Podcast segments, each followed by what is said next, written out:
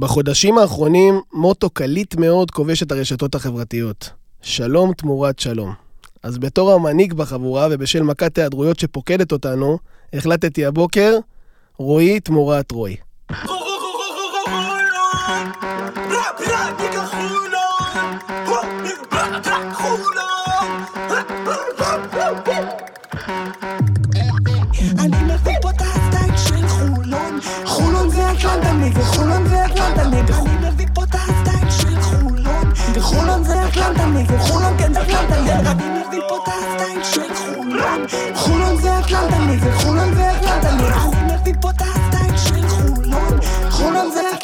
וחולון כן אטלנטה יום רביעי, השישה בינואר 2021, שנה אזרחית חדשה, פרק חדש של הכל סגול, 17 במספר וחגיגי במיוחד.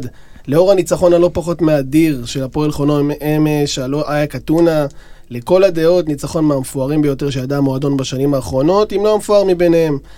אתם בטח שואלים את עצמכם למה אנוכי פותח את הפרק ולא רוי כמיטב המסורת? אז סתיו טבוך, בוא תענה לנו על החידה. פיטרנו אותו. נו, ועכשיו ברצינות. כמו חצי מדינה, הוא בבידוד. אה, הוא לא יהיה איתנו פה היום, אבל יעלה על הקו עוד מעט. אה, אני מקווה, אני מקווה שהוא יהיה זמין, כי אתה יודע מה אנשים בבידוד עושים בדרך כלל. מה הם עושים? ישנים.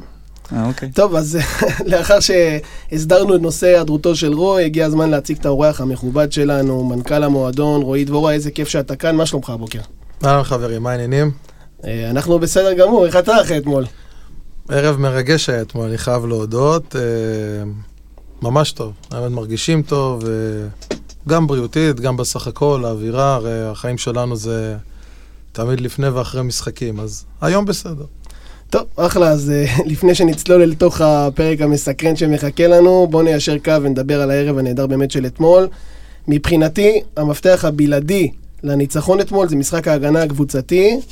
וטאבור, סליחה שאני ככה גולש לך לפינה שלך עם הבוקסקור, אבל קריס ג'ונסון, 13, 13 ריבאונדים, וואו. עוד יום במשרד של ג'ונסון. וזה לא רק הוא, כל הקבוצה לקחה אתמול 46 ריבאונדים. לעומת uh, 32 של uh, אייק אתונה. זה משהו שלא ציפינו לראות מקבוצה שנחשבת יחסית נמוכה, לא? אה, כן, אבל חוץ מההגנה, מה, מה בעצם ניצח את המשחק? קודם כל, 19 ריבאונדים בהתקפה. אה, היה באמת משחק יווני אתמול, ואחוזים נמוכים, וברבע האחרון הגענו, חזרנו לממוצעים שלנו, קרוב ל-40% מחוץ לקשת, וניצחנו את המשחק. אה, ולמעשה אנחנו עכשיו מקום ראשון בבית. רועי, מה, מה ניצחנו במשחק? וואו, אה, שאלה טובה. האמת, אני חושב שהמשחק הזה, אם נשים רגע את היריבה בצד, הוא המשך ישיר לחודש וחצי באמת מדהימים שיש לנו. אה, אנחנו כל הזמן סופרים, 10 מ-11, 11 מ-12, אבל uh, יש פה חבורה באמת באמת מיוחדת. ידענו חבורות מיוחדות בעבר, אבל פה יש משהו אחר, אני חייב להודות. גם המרקם האנושי, גם הדברים שאנשים מביאים איתם למגרש, ברמת אופי, ברמת הגנה, ברמת מחויבות. Uh, זה יפה לראות שזה, בלי חלילה לזלזל באף אחד, אבל אה, עצם העובדה שמדברים על קריס לדוגמה, ומקסי מאז שהגיע, אז שהזרים גם כן מביאים את זה איתם, אז זה ממש מדביק את כולם. וזהו, אני חושב שההכנה טובה, גם של uh, סטף, גם של שרפי. Uh, לא פשוט להיות עם הגב אל הקיר בשני המשחקים האחרונים, אבל מרשים. מה שמדהים, שאין ואקום בקבוצה. מגיל לא שיחק, ניצחנו. ג'ונסון לא שיחק, ניצחנו. עכשיו אריס לא שיחק, גם ניצחנו, ולא איזה יריבה עכשיו חושב, מ... אני חושב שצריך לתת פה מילה טובה לסטף. ברור, ברור. יותר, כל, יותר ממילה. קודם כל, ההכנה זה לעומת גם קבוצות אחרות שמשחקות היום, וגם הקבוצות שלנו, כהפועל חולון ששיחקו בעבר. אתה רואה את השחקנים מגיעים מוכנים מהרגע הראשון, ולא מגיעים שוקיסטים ואז מתחילים לחזור ולהוריד פיגורים. זה, זה, זה עבודה של מאמן. אני אגיד לך ככה, מאז שעלינו ליג, ליגה ב-2007, יש רק שתי קבוצות שאני יכול להגיד שנהניתי לראות אותן כמו את הקבוצה הזאתי, ואני יכול להגיד שאפילו טיפה פחות. קבוצה של האליפות וקבוצה של הגביע ב-2018, נכון? Mm-hmm. רק, רק אין, אני רואה אותן כ... שנהניתי באמת לצפות בהם כמו שנהנה השנה, ואני חושב שהשנה תופסים את המקום הראשון. רועי, מה אתה אומר על האמירה הקשה הזאת? היא לא קשה בכלל, אני חושב שהיא תוצר של המציאות. אני לא הייתי בעונת האליפות, אז אני לא יודע לענות על זה. אבל uh, אם אני עושה הקבלה נניח לעונת הגביע, אז אה, אני אתייחס לשתי נקודות. אחת, לחלוטין היום אנחנו לא תלויים באף שחקן כזה או אחר. זאת אומרת, מה שסתיו ציין מקודם, שפעם אה, סי.ג'יי בחוץ ופעם מגי ופעם אה, קריס, ועדיין הקבוצה אה, מנצחת. נכון, ימים יותר טובים, פחות טובים, אבל אה, החבורה המלוכדת הזו בסופו של דבר יודעת להתגבר על חיסרון של שחקן. היינו מרחק פוזיישן וקצת ממכבי, מגמר גביע ווינר, אה, זכייה בתואר. בלי קריס. אבל בגלל שהפסדנו זה רק משחק אימון. לא, לא, עד שיש הזדמנות לשתף חמישה זרים ובאמת לראות את הכוח שלנו, אז uh, גם שם זה לא יסתדר. Uh, אז זה מבחינה אחת, ובנוסף, הכיף שאתה מרגיש כלפי הקבוצה, אנחנו חווים ביום-יום. איזה חבל שאין קהל, אה? שזה, א', כן, כי מגיע לכולם ליהנות מהדבר הזה, וגם לנו כאנשי מערכת, אני חושב שאנחנו נהנים הרבה הרבה יותר ממה שנהנינו, ממה שנהנינו בעונת הגביע. אז התחלנו לדבר עוד לפני ההקלטה על... ש- שני, אפשר להגיד שני מפתחות אה, לניצחון הזה. קודם כל לעצור את אה, מוררה, ו... סליחה, קודם כל לעצור את קיט לנקפורד, קיט לנפורד לפני הכל. ומיד אחרי זה לעצור את מוררה, ועמדנו במשימת הבוך. קית' לנגפורד אתמול 3 מ-9 מהשדה. אם הוא לא בן 37 ויש לו ניסיון להוציא את כל הפאולים האלה, הוא מסיים עם חד ספרתי אתמול. אה, ומוררה סיים עם 9 נקודות, חד ספרתי, אני לא חושב שהיה לו משחק כזה העונה. אה, וזה מעבר לזה. איך גם- זה קרה? קודם כל ראינו את הטיפול בקית' לנגפורד, ששולחים אותו שמאלה, ואז מביאים אה, double up-ים. זה, היה עבודה קבוצתית, אתה לא יכול לציין עכשיו, ג'ונסון היה, הת, התפקד על אה, קיט לנקפורד, ווואו, איזה עבודה הוא עשה. זה כל החמישה שחקנים שבסגל, על המגרש, דפקו עבודה. אבל ברמת העיקרון, התוכנית משחק, רועי, הייתה לא לתת להם לשחק ולהמר על שאר השחקנים. אני איפשהו צודק? הם שני המוציאי לפועל העיקריים שלהם, זאת אומרת, אה, באיזושהי שיחת חולין שהייתה לי עם סטף איזה יום יומיים לפני המשחק, אמרתי לו, אתה קונה 40 נקודות של אה, מוררה ולנקפורד ביחד? הוא אמר לי, בטח, קיבלנו מהם 51 או 50 ב- במשחק כן, הראשון. במשחק הראשון הם היו מטורפים. אז הנה, אז לא 40, עצרנו אותם על 28 משותפות, משהו כזה. משהו כזה.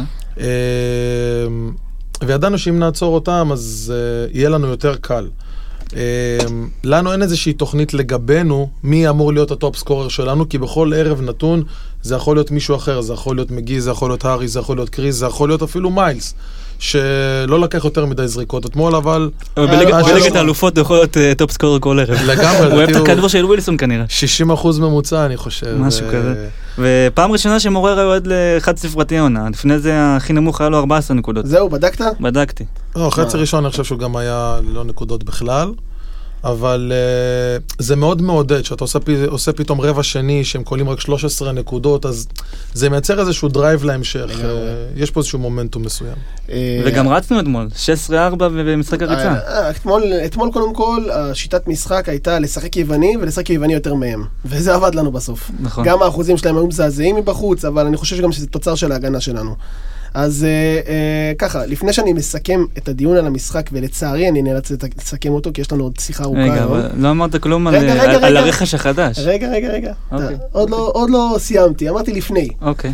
אז קודם כל, יש לי, יש לי שתי שאלות. שאלה ראשונה, מה אתם חושבים, כמו שאמרת, על משגב? כי אני אה. חושב שאתמול הוא נתן בכורה של החיים, מה שנקרא. אני אגיד מה מה הצלע השלישית בחבורה שלנו אמרה אתמול בטוויטר. ניב משגב MVP של המשחק. לפי דעתי הוא קצת הגזים, אבל באמת הוא... זה, אבל זה רועי, הוא אוהב להגזים. כן, הוא היה באמת מרשים. 11 דקות, 7 נקודות, 2 אסיסטים. הוא כמעט ולא טעה, אם בכלל טעה. והופעה מרשימה לשחקן ששיחק לפני כמה שנים בליגה א' צפון. רועי, מה דעתך? אה, א', אה, כן, אתה יודע, זה... בבעת פנים שלו, הוא היה נראה כאילו בשוק, כאילו קצת לא איתנו, אתה יודע, הוא לא יודע עדיין, לא מכיר את כל התרגילים, לא מסתכל על סטף, what to do, what to do. זה, זה קטע כזה, ופתאום הוא דופק שלושה משום מקום, ושומר באינטנסיביות בהגנה. אה, אני חושב שזו הסיבה המרכזית שהבאנו אותו, לעזור לנו. אה, למרות שעל פניו, אם נסתכל על הסגל, אז אפשר להגיד, וואו, יש לנו מיליון גארדים, יש את סי.ג'י ומגי ופרדי ויוגי יחזור. ועודד. אה, ועודד. ו... אז uh, למה צריך עוד אחד?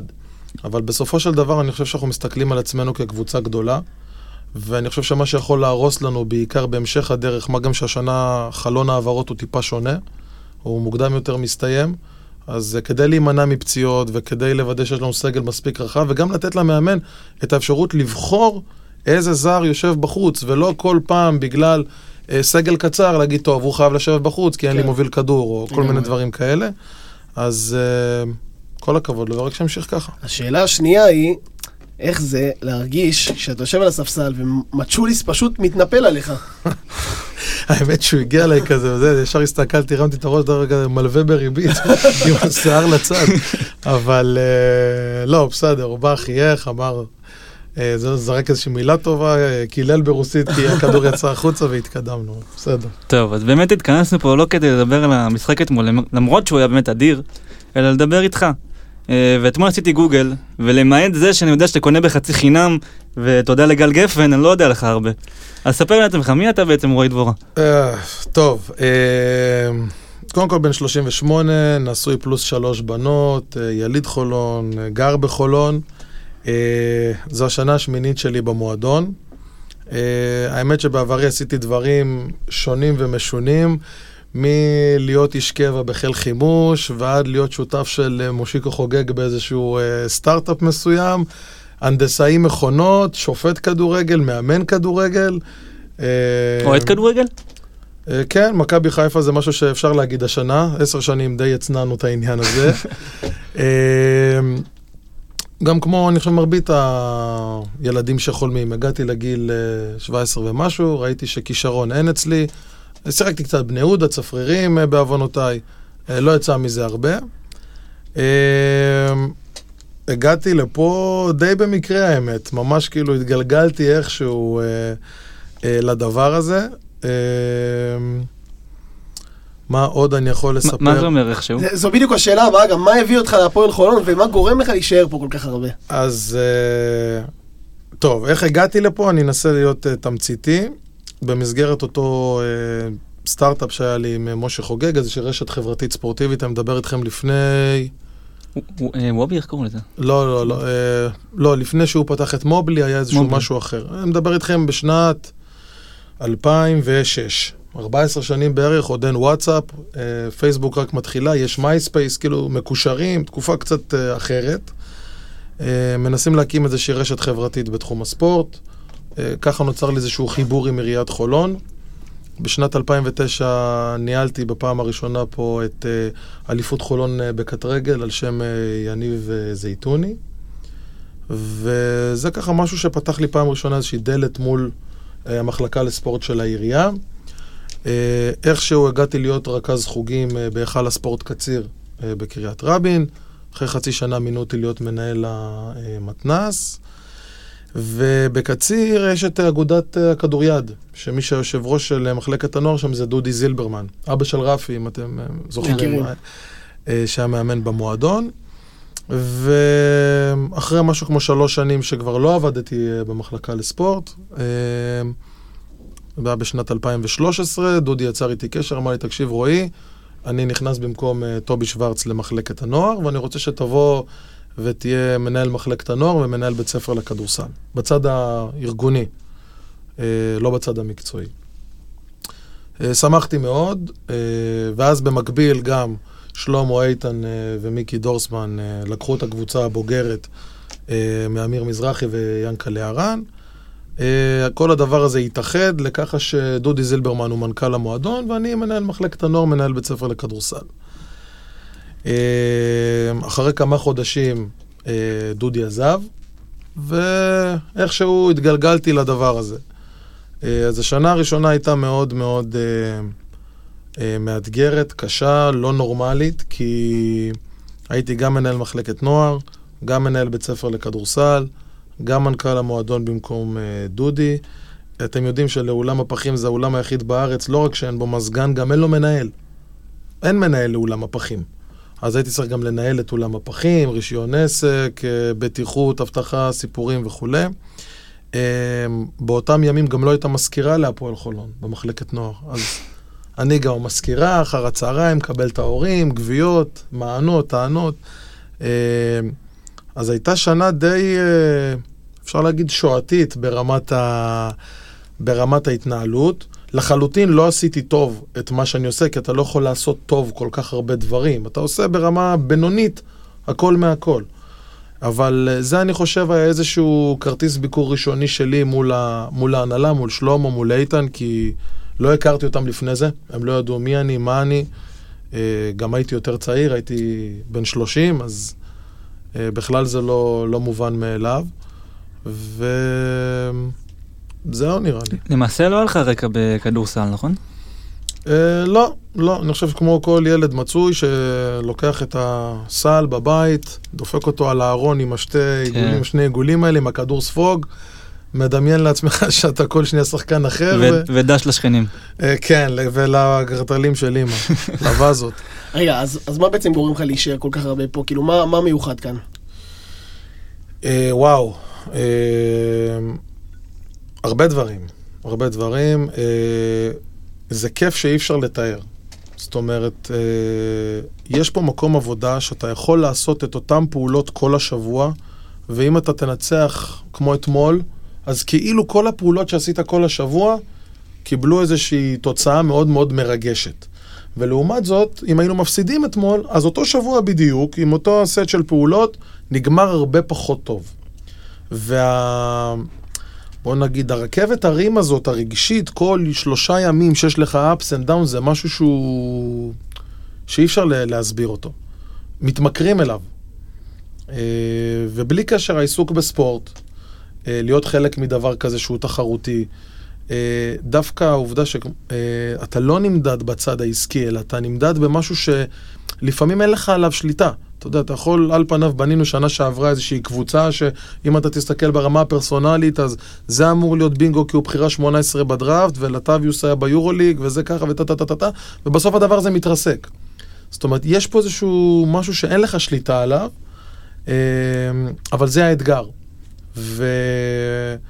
ובנוסף, יש פה משהו מאוד משפחתי. זאת אומרת, קבוצת הבוגרים היום היא מונה סדר גודל של 20 עובדים, שאם אתה מנקה לרגע 13-14 שחקנים, אז uh, מה שיש פה זה באמת מא- ש- מאמן, עוזר, מאמן כושר, פיזיותרפיסט, מנהל קבוצה, uh, עוד איזה שניים, שלושה מתנדבים, uh, ויקטור תשובה עם ג'קט קלמה אחד, ו... אז, אז הכל כזה הרבה יותר חמים, קוזי כזה. סתם לצורך השוואה, שת- ש- ש- שאנשים יבינו, שאנחנו היינו בשיחה עם אדלי מרקוס ממכבי תל אביב, הוא מספר לנו שעובדים במערכת טיפה יותר מ-60 עובדים. שתבין את הסדר גודל. רגע, והזכרת את ויקטור תשובה, יש לי שאלה. הוא היה אתמול גם על התופים וגם על הזמבורה? אה, כן, ביוונית אומרים קרמוזה, ביוונית או בטורקית, סטף שאל אותנו, דרולבי קרמוזה? אז כן, אה, איזה ורסטיליות של ויקטור. אה, כן, all around. ממש. טוב, אז נתקדם כבר לשאלה הבאה במקום להתעסק בזמבורות. אתה בעצם למעשה המנכ"ל של המועדון, כמו שאמרנו עכשיו, ואנחנו רוצים שתיקח אותנו בעצם לתוך המשרד שלך, לחיי היום-יום. מה בעצם אתה עושה בפועל? עכשיו אתה מגיע למשרד, מה העבודה שלך? אה, אני אנסה רגע לייצר את זה כרונולוגי טיפה. אה, בוא נניח אנחנו ב- בקיץ, ואז קודם כל מייצרים איזושהי מסגרת תקציבית, עושים כמה פגישות אה, הנהלה, מנסים לייצר מטרות, כמה נמכור ממנויים, כמה כרטיסים, מה יש לנו מהעירייה, מהמינהלת, אה, כמה ספונסרים אנחנו יכולים לגייס אה, בהשוואה למה שהיה, זאת אומרת, את מי אפשר לשמר, מי הולך לעזוב וכולי, ובונים איזשהו אקסל נחמד, ומזה נוצרת איזושהי מסגרת. עכשיו, הבעייתיות המרכזית זה שההוצאות ידועות וההכנסות פחות. זה בדרך כלל מה שקורה.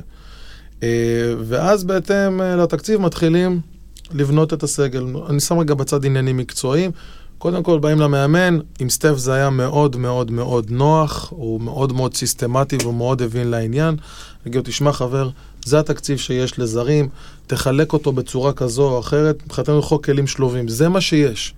אם בהמשך יהיו הפתעות חיוביות, אולי נשפץ, אולי נשפר, אבל כרגע זה מה שאפשר uh, להקצות, ועם זה יוצאים לדרך, כי חלק גדול מההוצאות הן ידועות.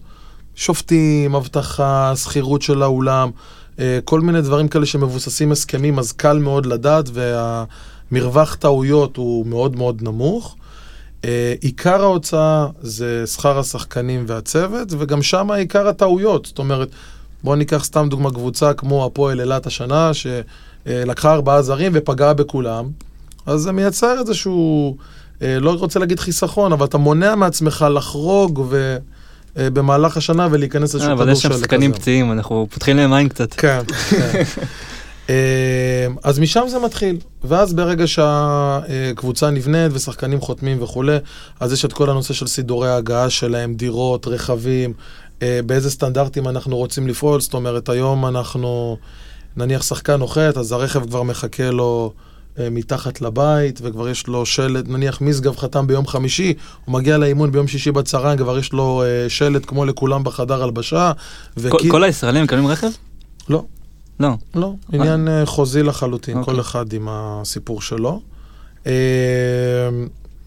אז כל מיני דברים כאלה קטנים, איך הדירה נראית שהשחקן מגיע, זאת אומרת, אה, מה יש במקרר, אוקיי, איזה דברים צריך לקנות, איפה הרכב מחכה. זה מנכ"ל, כל זה מנכ"ל עושה? לא, אבל שיש מנהל קבוצה, בחור נהדר בשם ניר, אה, שהוא מטפל בחלק גדול מהדברים.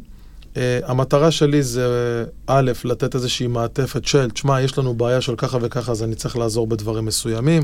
שתיים, לוודא שהדברים קורים. אה,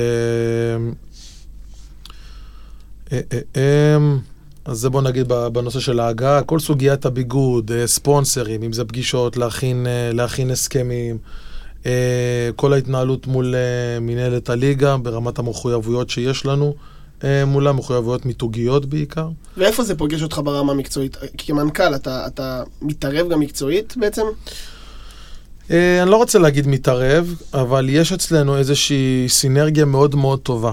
אה, אפילו בשנים האחרונות אני יכול להגיד. קודם כל, אני מאוד גאה בחופש שאנחנו נותנים אה, למאמן לבנות את הקבוצה כראות עיניו. זה משהו שהוא בלט אה, עם דן שמיר, עם חסין, עם, אה, אה, גם עם שרון וגם השנה. השנה במיוחד. אה, אנחנו תראה- עוד נגיע לזה, אנחנו עוד נגיע תראה, לזה. בסופו של דבר אתה ממנה מאמן שהוא בערך האיש הכי חשוב במערכת. ואם אתה אה, תסנדל אותו, או תנעל את ה...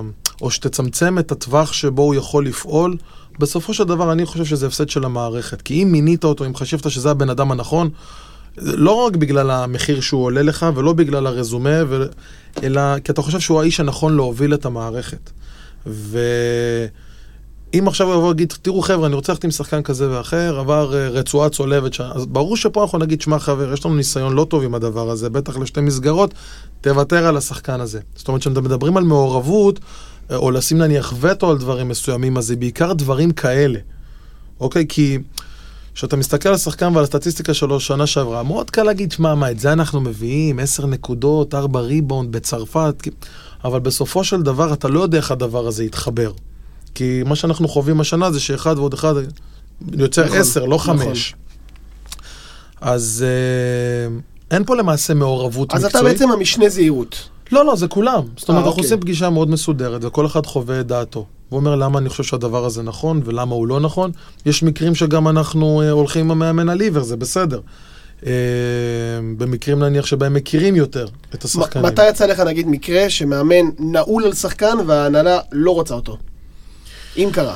אה, אני חושב שהמקרה בולט, זה היה ג'ייבון פינקסטון, בתחילת עונה שעברה, זוכר. שמישהו שמגיע... לפני שנתיים, אני חושב, לא? כן, סליחה, בשנה האחרונה של דן, מישהו שהגיע אחרי שני ACL-ים, אה, מגיע מפולין, פולין, אמנם נכון. בכסף קטן בהשוואה לזרים אחרים, אבל מלכתחילה אתה לא מרגיש עם זה בנוח, אבל המאמן רואה דברים מסוימים שאולי אנחנו לא רואים, ואתה נותן לו את הקרדיט והולך עם זה. אה, ואז החבר מגיע, overweight וכולי, ולא כל כך עובר בדיקות רפואיות, ואז אתה הופך את ההסכם ל try-out כדי למזער אה, נזקים. אה, בסוף הוא משוחרר. זה דוגמה אחת, ו... בפינלנד. זה דוגמה אחת, ובמקביל לזה אני יכול להגיד, בגלל ג'ייבון, זה הסיפור של שון ג'ונס. שמגיע דריו נטקינס, פתאום נהיה טבעוני, מגיע איזה שמונה קילו פחות מהקדנציה הקודמת, ואז המאמן אומר, תראו, הוא לא יכול לשמור, הוא לא יכול זה, טה-טה-טה, בואו, אה, אנחנו צריכים אה, מישהו נוסף, שון ג'ונס, עוד חמש וכולי, ו... זה לא מישהו בכסף קטן, ולהחזיק שני חבר'ה כאלה, גם דריון וגם שון, בעמדות החמש, כי אף אחד מהם הוא לא באמת הארבע בשום צורה. אה, אז אלה בוא נגיד מקרים מאוד בולטים שאני יכול, או קורי בשנה השנייה, זאת אומרת, אחרי השנה הראשונה עם אה, אה, פציעת מיניסקוס אחת שעשה ניתוח, אה, אחרי הפציעה היה לו בסיביר. שבר ביד גם, לא? וגם שבר ביד, ולא עונה מזהירה באופן כללי, כי הוא די היה גלגל חמישי בקבוצה המדהימה הזאת. ושהמאמן אומר, תראו, אני רוצה את קורי, לא משנה מה, זה השחקן שאני אקח איתי לכל מקום, ואנחנו כאילו, מה? על מה? ו... ואני זוכר שהיו הרבה הרמת אה, גבות, אבל אתה הולך עם המאמן, כי אם, אתה, אם הוא אדם שלך, אז אתה צריך לתת לו את המושכות. ו... ולפעמים לנו כמנהלים מאוד מאוד מפתה הרצון להגיד את הדעה שלנו ולקבוע ולהשפיע, מכל מיני סיבות.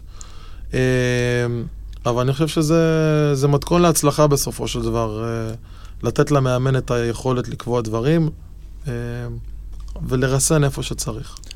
סתם שאלה שמעניינת אותי, אני לא בדקתי את זה, אבל אני לא חושב שיש הרבה או בכלל מנכ"לים בליגה שיושבים על הספסל. אוקיי. ואתה עושה את זה. השאלה שלי, זה בגלל שאתה אוהב את הקונצרט של דדס, או סתם העדפה אישית? אה, טוב, תראה, שנה שעברה לא יכולתי לשבת על הספסל לדעתי כי... היה צפוף, היה צפוף שנה שעברה. או, כן. אה, כמה עוזרים היה? לא, לא, רק עוזרים. אני, אני, חשוב לי להגיד איזשהו משהו. תראו, אני, אין לי, אין לי נגיעה מקצועית. אני לא מכיר את הקולים של הקבוצה היריבה, אני לא עובר על הוידאוים שלהם לפני. אני לא שם. מה שכן, בהשוואה למאמן ולעוזר, אני בדופק, לא רוצה להגיד אפס, אבל אני לא צריך לקבל 200 החלטות במשחק. אני הרבה יותר רגוע. וכאיש מערכת, אז אני מסתכל על התפקיד שלי, א', כעוד סוג של עוזר שני או עוזר שלישי בדברים מאוד מאוד פשוטים. עבירות, טיימאוטים, אה, אה, כל מיני דברים שיכולים ככה להתפקשש במהלך המשחק. אה, לשים לב לבעיית עבירות של שחקן מסוים. אני בקשר כל המשחק עם עמית, מאמן הכושר, לגבי דקות. היי, hey, coach, קריס כבר רבע וטיפה, בואו ניתן לו טיפה לנוח, כי טה-טה-טה. Uh, בעיקר, אין לנו שני עוזרים, אנחנו יותר מצומצמים השנה, הרי מאז שהתחלנו באירופה, תמיד היו פה שני עוזרים, כן. השנה שרפי לבד. אז uh, אני מנסה להוריד ממנו כל מיני דברים כאלה ואחרים, שיתעסק uh, נטו בניהול המשחק ביחד עם סטף. Uh, שתיים, uh, בגלל שהספסל זה מקום מאוד מאוד יצרי, אני כן מסתכל על עצמי כאיזשהו מרגיע, מנסה לפתור בעיות, להרגיע את המאמן, להיות איזשהו סוג של איש קשר מול השופטים, שאומרים, היי, אזהרה אחרונה, טה-טה-טה, אז רק בהיבטים האלה. אה, לא בשביל, אני לא שמעון, ולא בשביל להפעיל לחץ על אף אחד, ולא בשביל שהנוכחות שלי אה, אה, תשפיע כלפי חוץ, אלא נטו כלפי אה, פנימה. אה, וזה באמת, אתה מתפקד כאילו כמו זה מאמן שני, אפשר להגיד. אה. או זה מאמן שני, אבל גם ברמה הבין-אישית, גם ברמה הבין-אישית שיש לך שחקן כמו פניני. שהוא יודע להרגיע את עצמו, ואתה צריך כן, גם לזרוק לו את המילה הזאת באמצע המשחק. להרגיע את סטף זה משימה לא, לא פשוטה. ראינו אותך מרגיע את סטף אחרי ששלחו אותו לאתונה. אה, כן, תשמע, קודם כל, כמות הפניות שקיבלתי מחברות אבטחה, לא, אבל אה, אני לא רוצה, זה לא עוזר מאמן בשום צורה, אבל בוא נגיד עוד זוג עיניים. אתה יודע, מקודם ציינתי שסיפרתי לכם מה עשיתי בשנה הראשונה במועדון. אז אני, אין לי כל כך אגו. אוקיי? ואני באמת עושה כל מה שאפשר. גם היום עדיין אין לנו מזכירה במועדון, ואנחנו כולנו עושים כל מה שצריך כדי להתנהל בצורה הכי טובה שיש, עם המשאבים הקיימים. אה, אז גם פה, זאת אומרת, אני מסתכל על עצמי כעוד מישהו שבא לתת איזשהו נדבך קטן אה, שיכול לעזור. אה, ברגע שאני ארגיש שזה מפריע, אני מניח שאני לא אעשה את זה יותר. רגע, ומי עושה את הוידאו בקבוצה? שרפי. שרפי? כן. וואי, יש לו הרבה תחומי אחריות העונה. ידענו שאין עוד עוזר. אז uh, דאגנו גם ביחד איתו לנקות כל מיני דברים אחרים שהוא היה עושה בחיים שלו מעבר להפועל חולון, כדי לתת לו מקום עבודה אחד, מסודר, שהוא גם יכול להתפרנס ממנו כמו שצריך, וגם במקביל שיהיה לו את הראש השקט להתעסק אך ורק בהפועל חולון ולא לג'נגל בין דברים. Uh, כל יום, אתה יודע, מדברים במשרד וכולי, אז לפחות ממה שהוא מספר לי, uh, הוא בשליטה מלאה, לא עובד... Uh, לא רוצה להגיד יותר מדי קשה, כן, כולנו עובדים קשה, אבל uh, בוא נגיד שהיום בהשוואה ללפני שנתיים, אז הוא גם יותר מסודר, יותר מאורגן, כי הקפיצה שלו מנס ציונה אלינו הייתה די... uh, יצרה אצלו איזשהו שוק בהתחלה, כי פתאום אצל דן סטנדר, סטנדרטים מפה ועד תאילנד. Uh, אבל אני חושב שהוא עושה קפיצת uh, מדרגה מטורפת בשנתיים האלה, ממישהו אלמוני שלא כל כך הכירו. למישהו שנמצא בשורה הראשונה של העוזרים בארץ מבחינתי. אין ספק. טוב, אז אה, לפי דעתי הגענו לאחד החלקים הכי קשים בפרק. אה, בדרך כלל מאיר לוקח את החלק הזה, אבל אה, לאור מכת ההיעדרויות, אני רוצה, קיבלת, אני רוצה להשאיר אותו בתפקיד המנחה. אני, אני אוכיח את עצמי ואני אקח את השעשועון הזה. אתה כמו שאמרנו, צריך להיות ורסטילי. כן, אני, אני אסביר את חוקי הפורמט, זה נורא פשוט. אני שואל שאלה, אתה עונה במילה אחת. אוקיי. סבבה? שאלה ראשונה, מי הפלופ הכי גדול שהיה בתקופה שלך? אה, צריך לענות מהר או איך זה עובד? מהר, מהר. אה. צריך להיות מהר בשביל... אה, אני לא לא מקציב לך זמן, אבל... מלאקי ריצ'רדסון. יפה. הזר הכי יקר? לטביוס וויליאמס. כמה? עדיף לא להגיד. קריס ג'ונסון או קורי וולדן? אה, לא בגלל זיכרון קצר, קריס ג'ונסון. סי.ג'יי האריס או טו הולווי? זה אחרי טריפל דאבל שהוא עשה השבוע בטורקיה. אה, סי.ג'יי האריס. וואו, מפתיע. נראה לי הוא קצת פוליטיקאי. לא. אני יכול גם, אה, אתה יודע, תראה, הוא עשה פה שנה וחצי, ואני מת עליו, הוא אחלה שחקן ויש לו הרבה מה לתת. אני חושב שסי.ג'יי זה שילוב שלו ושל קליף. משהו נכון. בתנועתיות, ביכולת זה ריקוד. מדויק. אתה זוכר מה אמרתי לך בתחילת העונה שהוא כן, חתם? נכון. הוא. ביכולת ריקוד מאוד מאוד מזכיר את קליף, וביכולת... אה, ניהול משחק. לגמרי. וזה... ממש טוב. כן, והוא לא, הוא לא אחד, והוא שתיים, והוא קסם של בן אדם, ממש זה מישהו שלשנים, אבל... אה, הלוואי. ועכשיו שאלת מיליון הדולר, אה, מתי הדציבלים יותר גבוהים? במשחק בנהריה של הכרוז, או אחרי פסק זמן עצבנית של דדס? אף אחד לא מתמודד עם גדי חפר. אפילו דדס? אף אחד לא רגע, רגע, מתמודד. באמת, לא בקטע רכילותי. ראינו אתמול בטלוויזיה שהיה לו קצת אה, חילופי דברים, נקרא לזה, עם החבר'ה מהאק. מה מה היה שם? אה, סטף הוא מאוד אה, טמפרמנט, יש לו מזג חם, ולא משנה כמה, אני חושב שזה מה שמייחד אותו, ולא משנה כמה אני אומר לו, היי סטף, never mind how the game is gonna end, let's be calm, אוקיי? הוא אומר לי, yeah, for sure, no problem, no problem, אבל בסופו של דבר, צריך לחיצה על הכפתור, ו...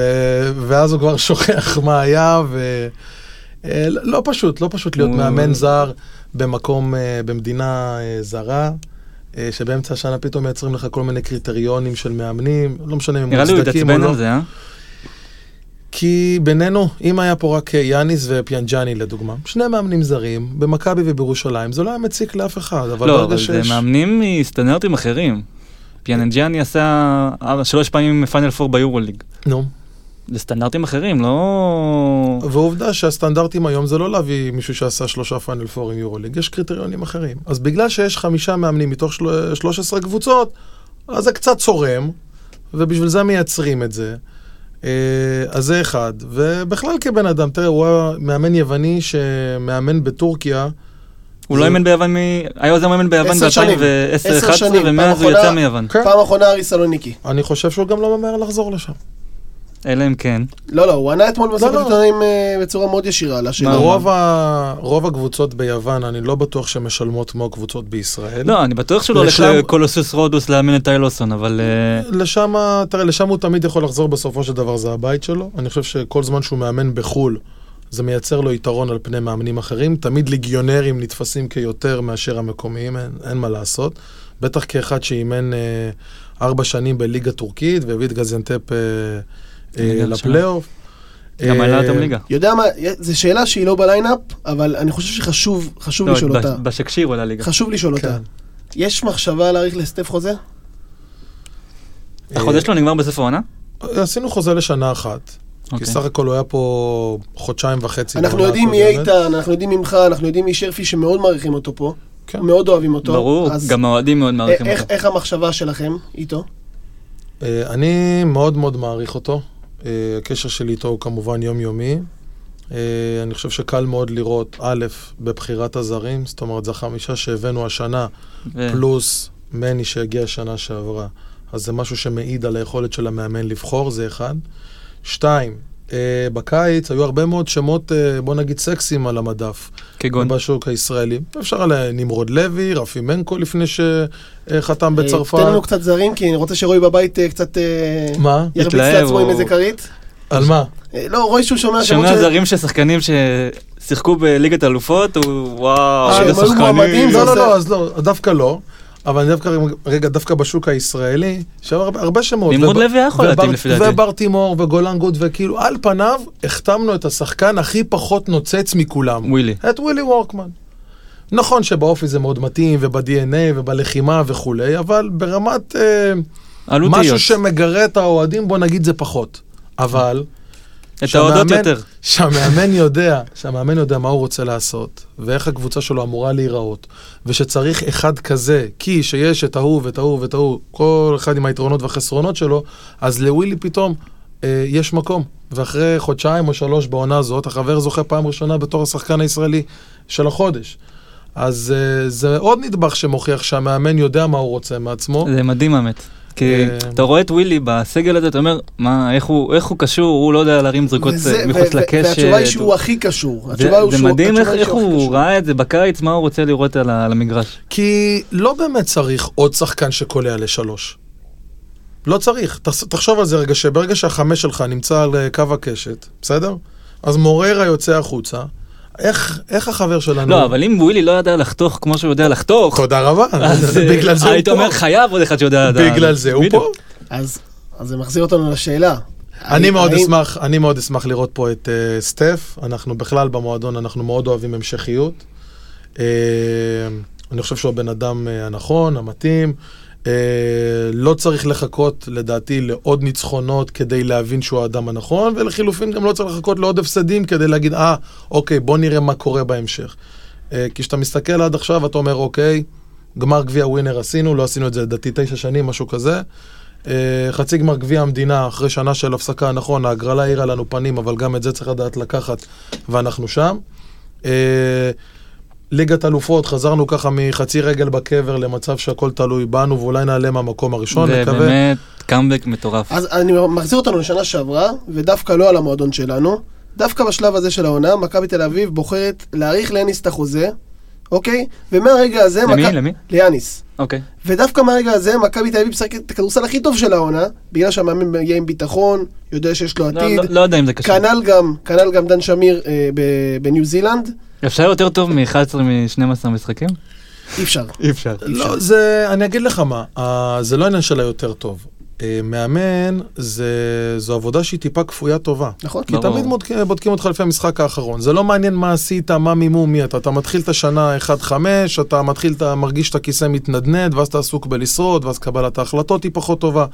כי הלחץ פה הוא באמת לא נורמלי. לא נורמלי. רגע, דיברת, לא משנה. מה? רציתי לרדת פוליטיקה, אבל לא... לא, עזוב. עזוב. אה, אז אין ספק שברגע ש... ת- תחשוב עכשיו, קח מאמן, מי שאתה רוצה, נניח אבל שאנחנו נחתים אותו לחמש שנים. יהיה לו הרבה יותר קל לשלב שחקן ישראלי צעיר, משהו שאנחנו לא תמיד עושים, או לא, בכ- בכלל לא עושים. בגלל שמאמן בדרך כלל חותם לשנה, אז אני לא רוצה להגיד שהוא מסתכל רק על ההצלחה הרגעית שלו, כי הוא לא יכול להצליח לבד, הקבוצה בסוף צריכה להצליח.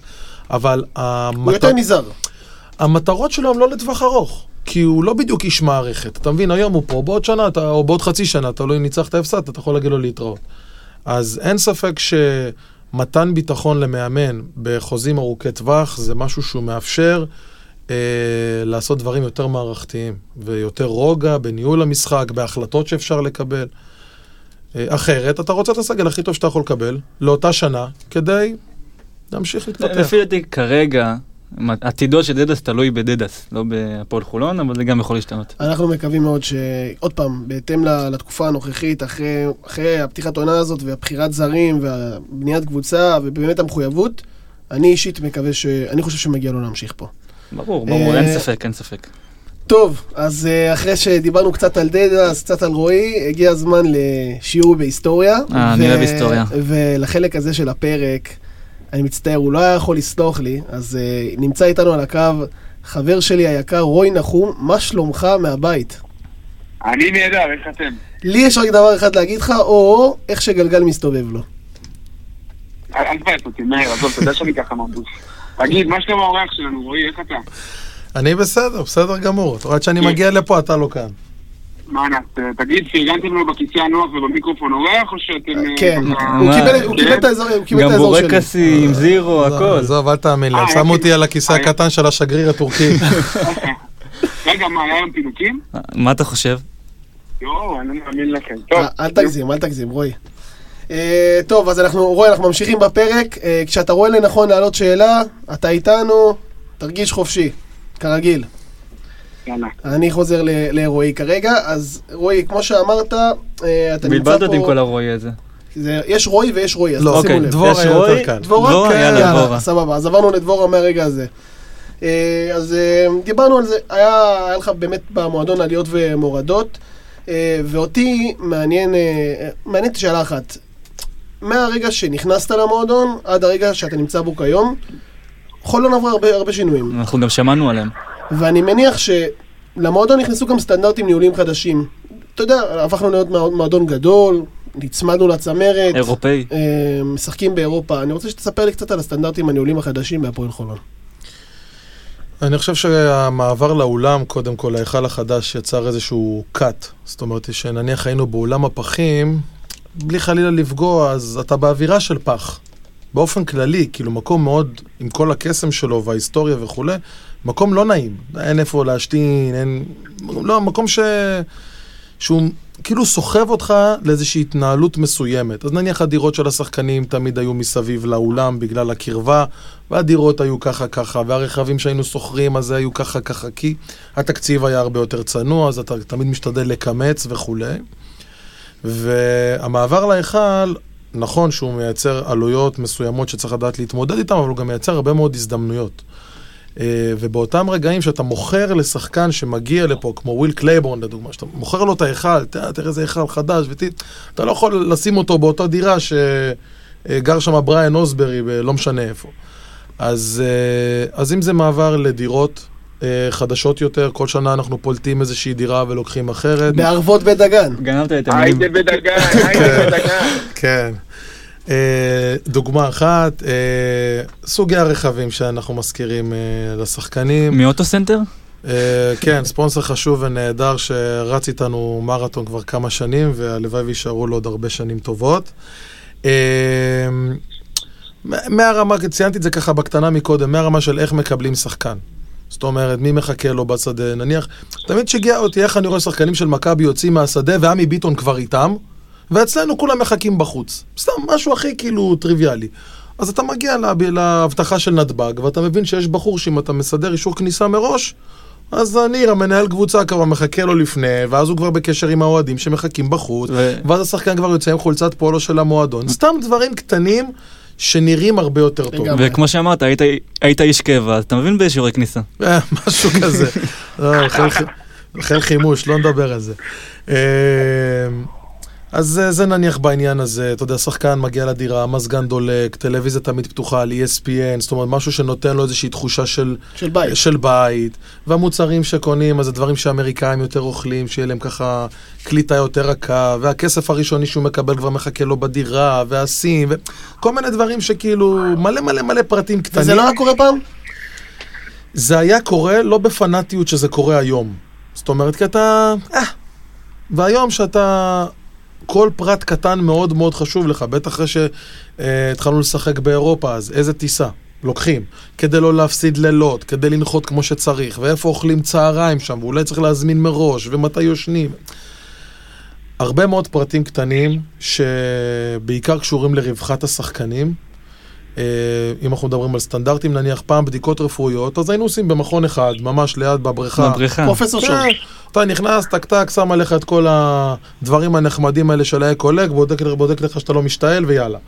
לא, מגיעים שחקנים בכסף לא מבוטל, אוקיי, בוא ניקח אותם למדיקס, נעשה להם סקירה אורתופדית, נבין בדיוק מה יש לכל שחקן, הפיזיותרפיסט והמאמן כושר, על מה- על מה צריכים לעבוד איתו, איפה הנקודות החלשות יותר, זאת אומרת, אמ, הסתכלות אחרת לחלוטין. עוד עוזר שמצטרף, פתאום זה לא רק אחד. זה... רעננו, רעננו גם, גם, גם, אני חושב שחלק מהסטנדרטים השתנו, אפשר לראות את זה גם בכוח אדם. זאת אומרת, יש היום, בלי חלילה לפגוע בכבודו של אף אחד, יש אה, מנהל קבוצה אחר בשנים האחרונות, יש פיזיותרפיסט אחר אה, בשנים האחרונות, אה, איש משק אחר בשנים האחרונות. זאת אומרת, איפה שגילינו איזושהי נקודה שהעסק לא דופק כמו שאנחנו רוצים, אז מתקדמים. כן, לחלוטין. סבבה. ובאמת, כמו שמר ציין, ידעת גם אה, רגעים פחות נעימים במועדון, אם חוזרים ב-2013, ואני רוצה לחזור ל-2016, שהודעת על התפטרותך מהמועדון. כן. מה בעצם היה באותה תקופה? מה קרה שם? סביב מה היה הקרע הגדול? אה, שנה לא פשוטה. אה, בוא נגיד, זו שנה ראשונה שבה ההגמוניה של ההנהלה נשברה, זו הייתה שנה ששלמה היה בחוץ. אה, שנה מאוד קשה, מקצועית קודם כל, גם כלכלית. אה, אני חושב שהיה לנו את המזל רע הזה של השנה הראשונה בהיכל, נכון? יש כזה דבר? בשנה כן. הראשונה באצטדיון החדש? להפועל תל אביב יש כבר חמש-שש שנים, משהו כזה. רק שימשיך. לא, בצחוק, אבל זהו, זה היה שם, אה, המשבר המקצועי מייצר הרבה מאוד מאבקים מאחורי הקלעים והרבה מאוד אה, אה, בעיות. אה, והגענו לאיזושהי נקודה, אה, אני אומר הגענו, זה לצורך העניין אני ואיתן, הגענו לאיזושהי נקודה שקשה להמשיך בסיטואציה הנוכחית. בגלל? בגלל שהמשולש הזה, או ה... בוא, בוא נקרא לזה משולש של מיקי, איתן, רועי, אה, פחות עובד. ושאין הגמוניה בהנהלה, אז אה, זה מגיע למקומות לא טובים. אה, והסתיימה העונה, ונשארנו בליגה, והתחלנו, לא רוצה להגיד להתכונן לעונה הבאה, אבל הבנו מה מיקי בתור בעלים אה, רוצה או מוכן לשים, וזו זכותו המלאה, אף אחד לא מכריח אה, אה, להביא כסף מהבית. אבל אתה רואה לאן הדבר הזה הולך, ואחרי השנה שעברנו, אז אתה, והמועדון חשוב לך. אז אתה עושה איזשהו מעשה, שמקווה שהוא לא יהיה בעוכריך מצד אחד, בכל זאת אתה בא, שולח מכתב התפטרות, יוצאת הודעה בתקשורת, זה התפטרות לכל דבר ועניין. מצד שני, לא מתבייש להגיד, זה גם מנוף, לייצר איזשהו לחץ, איזשהו משבר נוסף במועדון של, חבר'ה, קורה פה איזשהו משהו שצריך לטפל בו. אה, ואני מאוד שמח שחודש או חודשיים אחרי, משהו כזה, כבר שלמה חזר למועדון והתחלנו את המסע הזה מחדש. ואז הייתה עונה של ג'יימס בל, של המקום הראשון. אם אני נכון מזכיר הזמן. עונת 16-17, כן. אז בעצם, כן. מהרגע שמיקי דורסמן הודיע שהוא לא ממשיך, או ששלמה אייזיק הודיע שהוא כן חוזר למועדון. אתה חזרת לתפקיד? אה, לא, מיקי אמר לי, תשמע, בוא נדבר, בוא נראה, למה אתה מתפטר. ישבנו, נפגשנו, אה, אבל זה לא היה משהו שהחזיק יותר מדי זמן, כי כבר במקביל התנהלו כל השיחות של החזרה של שלמה, והוויתור הכואב על הנוער, ו... אה, וזהו, ואני חושב שב-12 ליולי או משהו כזה רק נחתם ההסכם, ורק אז התחלנו לעבוד. אה, לא, נכון. אבל אתה הרי התפטרת, אז מתי חזרת? אה, אחרי שבוע וחצי, שבוע, משהו כזה. אז זה רק כדי להפעיל לחץ? זה בסופו של דבר, אה, אם אני מסתכל רגע לאחורה, אני יכול להגיד לך שזה עזר, אוקיי? אבל אה, ברמה של אה, לשבת בבית ולא לעשות כלום, אז זה היה בערך אה, כמה ימים ולא מעבר. אוקיי. טוב, אז אה, רועי, אה, דיברת מקודם, ציינת כל מיני, בוא נגיד ככה, שפצורים ושדרוגים ב- בהתנהלות הכללית של, ה, של המועדון בפועל, גם ביום-יום, גם ברמה הארגונית הכללית, שאין ספק שכל מי שמסתכל מהצד, וגם אתה בתור איש מערכת שנמצא בפנים ונותן לנו את המבט שלך, אתה מעיד פה על, על שדרוג מסוים בהתנהלות של המועדון, ואני רוצה לשאול אותך, איך, איך מרגישים שאתה בתוך המערכת, אנחנו מסתכלים מהצד, אנחנו אוהדים, אבל איך, איך אה, מסתכלים מתוך המערכת על הפידבקים שהשינויים הניהוליים האלה עושים בחוץ. למה אני מתכוון? פתאום יחס שונה מהתקשורת, פתאום יחס שונה מסוכנים, פתאום יחס שונה משחקנים. איך אתה, בתור איש מערכת שאמון על כל שדרוג הניהול היומיומי, הפרקטי של המועדון, מקבל את הפידבקים מבחוץ, ומה זה עושה לך? אה, אנחנו לא מרגישים יותר מדי את הפידבקים בגלל השדרוגים הניהוליים שעשינו, בואו נודה על האמת. אה, אנחנו בעיקר מקבלים את היחס היותר טוב או המועדף או מהתקשורת אה, כפועל יוצא של כמה דברים. אחד, ולאו דווקא בסדר מה יותר חשוב, אבל אחד זה ההיכל. זאת אומרת שיש לך כבר היכל של 5,600 מקומות, אתה נתפס כקבוצה גדולה, זה אחד. שתיים, הקהל, שזה משהו שמייצר עניין, ויש הרבה מאוד קבוצות שיכולות לעשות עונות נהדרות, אבל ברגע שאין קהל אין עניין. אה, ושלוש, זה ההישגים המקצועיים. תשמע, בארבע שנים האחרונות אה, סיימנו 1, 2, 3 ו-4 את העונה הסדירה, ולאו דווקא עם תקציבים הכי גבוהים בליגה. אה, אולי דווקא התקציב הכי שפוי היה בעונה הזאת עם ג'יימס בל, שסיימנו ראשונים.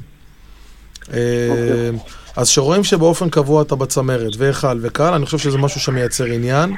אה, ההשתתפות בליגת האלופות לחל... לחלוטין שמה אותנו אה, באותה שורה עם קבוצות אחרות, לפחות בגזרה, בגזרה הזו. אה, זה לד... איך קיבלתם את ה... אמרתם כבר להרים להנחתה בפרק הזה או שעוד לא? עוד לא, עוד לא. חיכינו לך. היה כבר? אז הוא הרים לי להנחתה, רועי הרמת לי להנחתה וזו זכות גדולה. לגבי ה-BCL, בסוף, בסוף 16-17 אם אני לא טועה, אנחנו הולכים- להחלטה של BCL, אז אה, מה, מה, איך מקבלים החלטה כזאת בתוך מערכת? האם זה משהו ששמתם אותו כמטרה מראש, או שמכוח האנרציה של ההתפתחות של העונה ההיא, של מקום ראשון, של פתאום תחושה של קבוצה צמרת, אמרתם, טוב, בוא נלך על כל הקופה, נלך גם על אירופה. או שזה היה איזשהו יעד מראש ששמתם כשלב נוסף בהתפתחות של המועדון. בוא נגיד שראינו את הדבר הזה קורה מתישהו, לא ידענו שזה יקרה כל כך מהר, אין ספק שאתה מסיים עונה במקום הראשון, אז אתה מתחיל לקבל תיאבון. אני זוכר שדן בזמנו לא היה הכי בעד. אה, כן, כן. אה, אתה יודע, לפעמים גם אתה לא יודע אם המועדון מוכן לדבר כזה. כן, בעונה הראשונה זה לא היה הצלחה מסחררת, היה קשיי הסתגלות. זה בסדר גמור, שכר לימוד, סיימנו 3.11 ברור. אני חושב. אה, מה שהיה חשוב לנו זה לשנות את הכללים במינהלת, שההגעה לאירופה תהיה על בסיס עונה סדירה ולא על סדרות. זה אבסורד שאתה מזיע 33 משחקים, מסיים ראשון, ואז מחכה לראות מה ראשון יחליטו אחרי הפיינל 4, כי עפנו בסדרה לחיפה, שסיימו שמונה. אה, אה, זה מהבחינה הזאת. ושרצינו. ללכת, אז כל אחד אמר את דעתו, בלי באמת לדעת אם הסגל שבנינו יספיק. עובדה שהוא לא הספיק לאירופה, אבל הוא היה נהדר לליגה. אתה יודע, על פניו 11 הפסדים ב-14 משחקים אמורים לייצר איזשהו, לא רוצה להגיד משבר, אבל אמורים להקשות על ההתנהלות היומיומית בקבוצת כדורסל, ודווקא נהפוך הוא, בליגה היינו מדהימים. אה, אז, בקטע הזה של ה-BCL, אה, זה מצריך גם מהמועדון איזושהי גם, אה, בוא נגיד לך, התגייסות כלכלית גם, בס- גם ברמת הסגל, וזה גם אה, מגביר, מגביר את העלויות טיפול של, של המועדון, אם אני לא טועה, נכון? תקן אותי אם אני טועה. אה, כן, כן, כי אם אתה מחליט להביא חמישה... כן, כן, כי אם נניח אתה מחליט להביא חמישה זרים, כמו בעונה האחרונה של דן, או סתם דוגמה, זה עוד דירה, זה עוד רכב, בלי קשר לסוג השחקן שהבאת, שגם לזה יש עלויות, זה עוד עמלת סוכן, זה עוד טיסות, זה, זה, זה עוד כל מיני דברים. אז אה, אין ספק שלהסתכלות שלנו על ה-BCL יש השפעה תקציבית. אה, אני חושב שהיום אנחנו בלב שלם יודעים שההשתתפות באירופה צריכה להיות חלק אינטגרלי מהפעילות של המועדון. אה, תמיד היינו מקפצה לשחקנים זרים שמגיעים כאלה ואחרים, קל וחומר שאתה משחק בשתי מסגרות, זה הפך להיות איזשהו משהו, מצרך מאוד מבוקש אצל שחקנים. נקווה גם להמשיך. אצל הקהל, גם אצל הקהל, זה, זה נהיה ברמת היחידית. אה, כן, ואני שמח שהניצחונות כמו אתמול, אז שמים את אירופה על השולחן בצורה יותר טובה, כי תמיד אני ככה קורא, אתה יודע מה האוהדים אומרים, שהליגה יותר חשובה אה, ואירופה פחות. לפי דעתי השיטת משחקים של העונה יכולה גם לגרום לקהל להתייחס לכל משחק בליגת אלופות בצורה שונה. הרבה יותר קהל, הרבה יותר כל, אנרגיות. המש... כל משחק הוא על כל החיים ועל משחק המוות. הוא חשוב. כל משחק אני הוא החיים ועל מקווה. מאוד שהם ימשיכו עם זה גם בעונה הבאה. אנחנו פחות. למה? למה פחות? כי, תשמע, לשחק שישה משחקים בארבעה חודשים, אתה לא באמת מרגיש את זה. ואני חושב שכן יש משהו טוב באינטנסיביות הזאת, כי כשאתה משחק משלישי לשבת, משלישי לשבת, טיסה ועוד טיסה, קודם כל זה שומר את המערכת כל הזמן, אתה כל הזמן חי. אין לך אפשרות להירגע, ואני מאוד אוהב את זה. אה, אבל בעונת קורונה זה לא חסך לך עלויות וכאבי ראש? לא, לא, אין ספק שזה מקל על הקבוצות, זו הייתה החלטה נהדרת שהם קיבלו, וגם השינוי של השלב השני לבית החלטה של אדירה. אה, ארבע קבוצות, אה, זה גם כן משהו שהוא אה, לטעמי נהדר, בכלל הם מגלים איזושהי פלקסיביליות בכל מה שקשור. הם לא מסתכלים איך לקיים את התחרות, אלא איך לסיים אותה, אה, וזה חשוב. נקווה שנמשיך, לפחות כמו שהיה אתמול. אז רועי, קח אותי קצת לפן הכלכלי, דיברנו על ה-BCL כסוג של מנגנון שמגדיל בצורה מסוימת את התקציב. איפה אנחנו עומדים היום מבחינה תקציבית לעומת שנים קודמות, לעומת, לעומת קבוצות אה, כמו הפועל ירושלים ומכבי תל אביב? ברור שזה לא אותה סקאלה, אבל נגיד אה, דווחנו באמצעי התקשורת, גם בגלל הקורונה, גם בגלל העזיבה של שלמה, על איזושהי ירידה תקציבית אה, לקראת העונה הזאת, ואז פתאום נכנס, נכנס אה, הסכם החסות עם יוניט קרדיט, איפה זה שם אותנו מבחינה תקציבית היום? תראה, אם אני מסתכל על התקציב שבנינו שנה שעברה והתקציב שבנינו השנה, אז השנה זה 40 אחוז פחות. וואה. וואו. עכשיו, שאתה לוקח בחשבון כל מיני, אה, תראה, הדירה הזאת... בקיץ אבל אתה מדבר, נכון? הוא מדבר על התכנון. התכנון ב...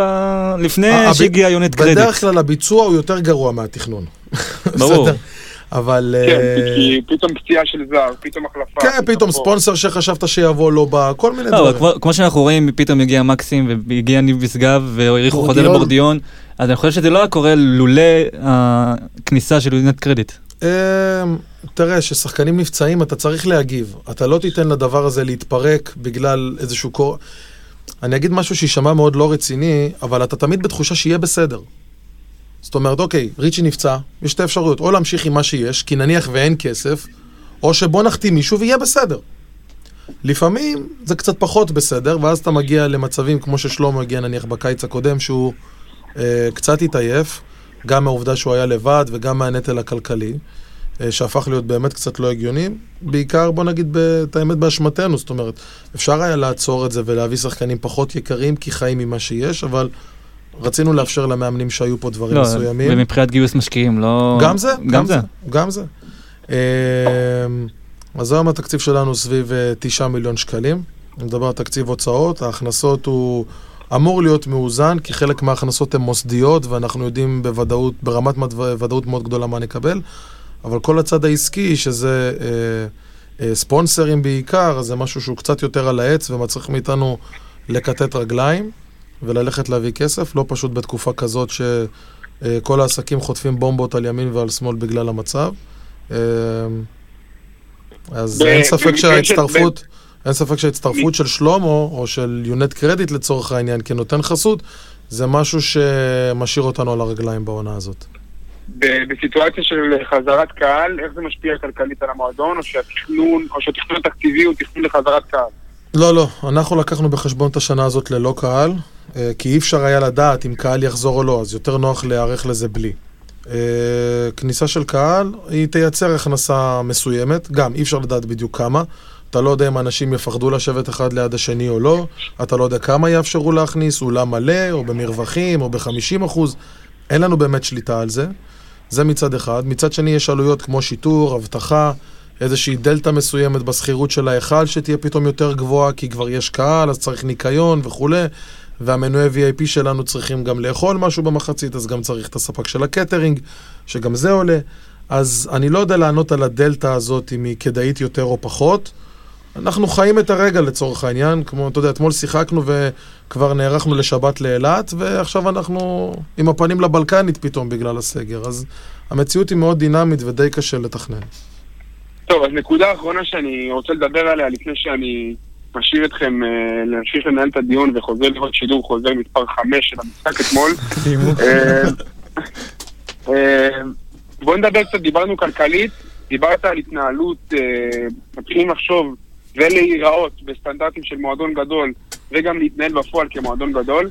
אחד מהאלמנטים שאני לפחות באופן אישי רואה כ- כאלמנטים הכי קריטיים בהתנהלות של מועדון גדול, זה מה שנקרא מחשבה ארוכת טווח.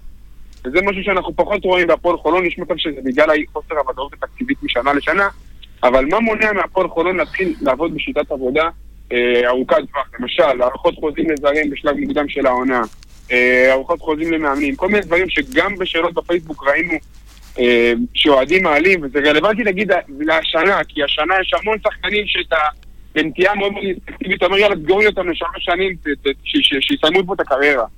עכשיו, אני פחות מדבר ברמת הספציפית, ברמת הג'ונסון וברמת המיילס, אני פשוט שואל מבחינה ניהולית, איך אנחנו עושים את הסוויץ' הזה, אה, להתחיל לחשוב בסטנדרטים אה, יותר גדולים, כמובן שנגיד מועדונים כמו מכבי תל אביב שיש להם תקציב לאין שיעור יותר גדול משלנו, שיכולים לעשות את עצמם להחתים שחקנים אה, על חוזים של שלוש וארבע שנים, איך אנחנו כן מתקרבים למקום הזה? מה צריך לקרות כדי שכן אנחנו נראה את זה? אני אחלק את התשובה לשני חלקים, ישראלי וזרים, אוקיי?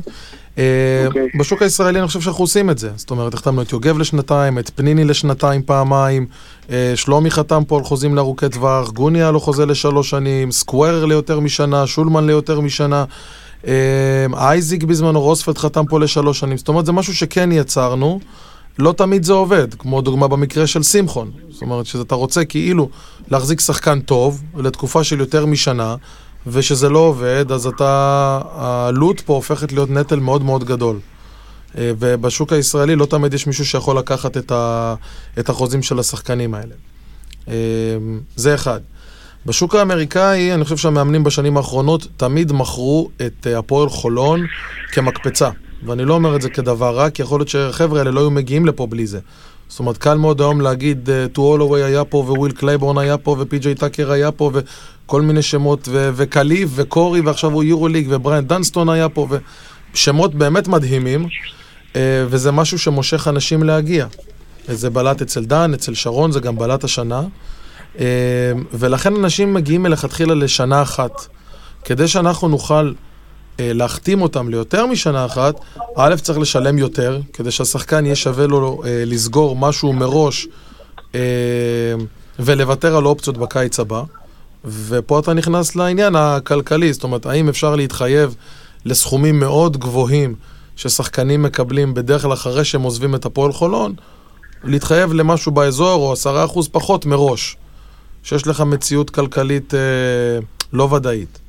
אז... סך אה, הכל אנחנו, שעוד, אנחנו צריך להכיר בזה, אתה יודע, עוד פעם, כמובן שיש נסיבות משתנות, אבל אנחנו סוג של עוד חוליה בשרשרת המזון. אה, אני אתן לך דוגמה, בסדר? אם עכשיו נניח, אה, בוא ניקח רגע מקרה של נס ציונה, שהם הביאו את גרי בראון רמירז, בסדר? שחקן שהגיע לפה, בוא נגיד, בקצת פחות מ-60 אלף דולר. אחד כזה, אתה יכול לעשות איתו שנה שנייה. גם אם תיתן לו 50% תוספת נניח, לשנה השנייה, אתה עדיין בסכום סביר ונורמלי. למה שאתה משלם לזר. אבל כשאתה מביא זר ב... לא משנה, ב-100, 110, 120, לא משנה באיזשהו סכום. כדי שהוא יישאר פה שנה שנייה, אתה צריך להבטיח לו 180 או 170. כדי שהוא ירצה לוותר על ה-200, ה-220, שהוא יכול להרוויח איפשהו, מתישהו, אחרי עונה טובה בחולון. וזה לא פשוט להציע את זה. אתה גם לא יודע למי להציע את זה מבין הארבעה או החמישה שאתה מחתים. היום כולנו חכמים שאולי צריך להציע את זה לכולם, אבל אה, בעונות רגילות אתה לא באמת יודע מי יפגע יותר או פחות. אה, מישהו מהזרים הנוכחיים חתום אה, על אופציה? בסוף השנה הזאת שלנו? אה, יש לנו אופציה דו צדדית עם אייזאה. אה, אוקיי. זה משהו שעשינו כבר בקיץ. אה, עם האחרים לא. וזה הוא עונה על הקטגוריה שאמרת כמו גרי בראון רמיר. מירי בראון, רמיר. בדיוק. לא, לא אכנס לסכומים, אבל כן, שאתה... אה, הוא הזר האחרון לדעתי שחתם. אה, אבל כן, ש, שאתה מוצא, שאתה מצליח להחתים שחקן, ששלוש שנים עושה צרפת באחוזים נהדרים לשלוש, וניסיון יורו-קאפ, והיה באושק בטורקיה, ו, ואתה מזהה פה איזשהו משהו, והכסף הוא אחלה, וגם אם אתה תעשה את השנה השנייה, אתה בטווח הנורמלי שלנו, אז מבחינתי זו פעולה אחראית. כי גם אם אנחנו לא נעשה את השנה השנייה, ואנחנו נשלם איזשהו פיצוי קטן על זה שיצאנו, אה, לפחות שמרנו לעצמנו על איזשהו סיכוי לעשות משהו. אוקיי. אה, רוי, אני רגע, אני רוצה לסיים את הדיון הזה בחידה, סבבה? מי הזר הראשון, מאז שהפועל חולון עלתה ליגה, שהמשיך לעוד עונה? אה, קל. אתה יודע. רגע, רגע, ניתן לא? למאיר ורוי. הראשון? הראשון. אה, ראשון. הראשון, מאז שחולון אותה ליגה? כן. אה, מאז שחולון עלתה ליגה? כן, מ-2007-2008, מי היה הראשון שהמשיך לעוד עונה? אולי טוולווי?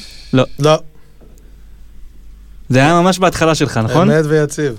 הוא גם הגיע לפה כרוקי בכסף לא גדול, שבר את היד בסוף העונה, ובעונה השנייה הוא שוחרר. עשה, כן, כי הוא, הוא לא הוא שחרר. חזר אותו דבר החבר באוורס. לורנס. באוורס. לורנס באוורס. אה. אה, טוב, רויצ'וק. אה, היה כיף איתך. מתגעגעים. משתוקקים לראותך.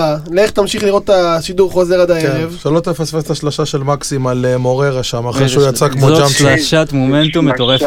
איזה שלושה. איזה- הוא דפק אותה גם נגד מכבי, אלוהים כן. ישמור. יאללה. חבר'ה, תודה רבה, רועי, היה תענוג. תודה. אני מקווה שמטפלים בך יפה. רגע, הכל בסדר, בריאות. ביי ביי. ביי.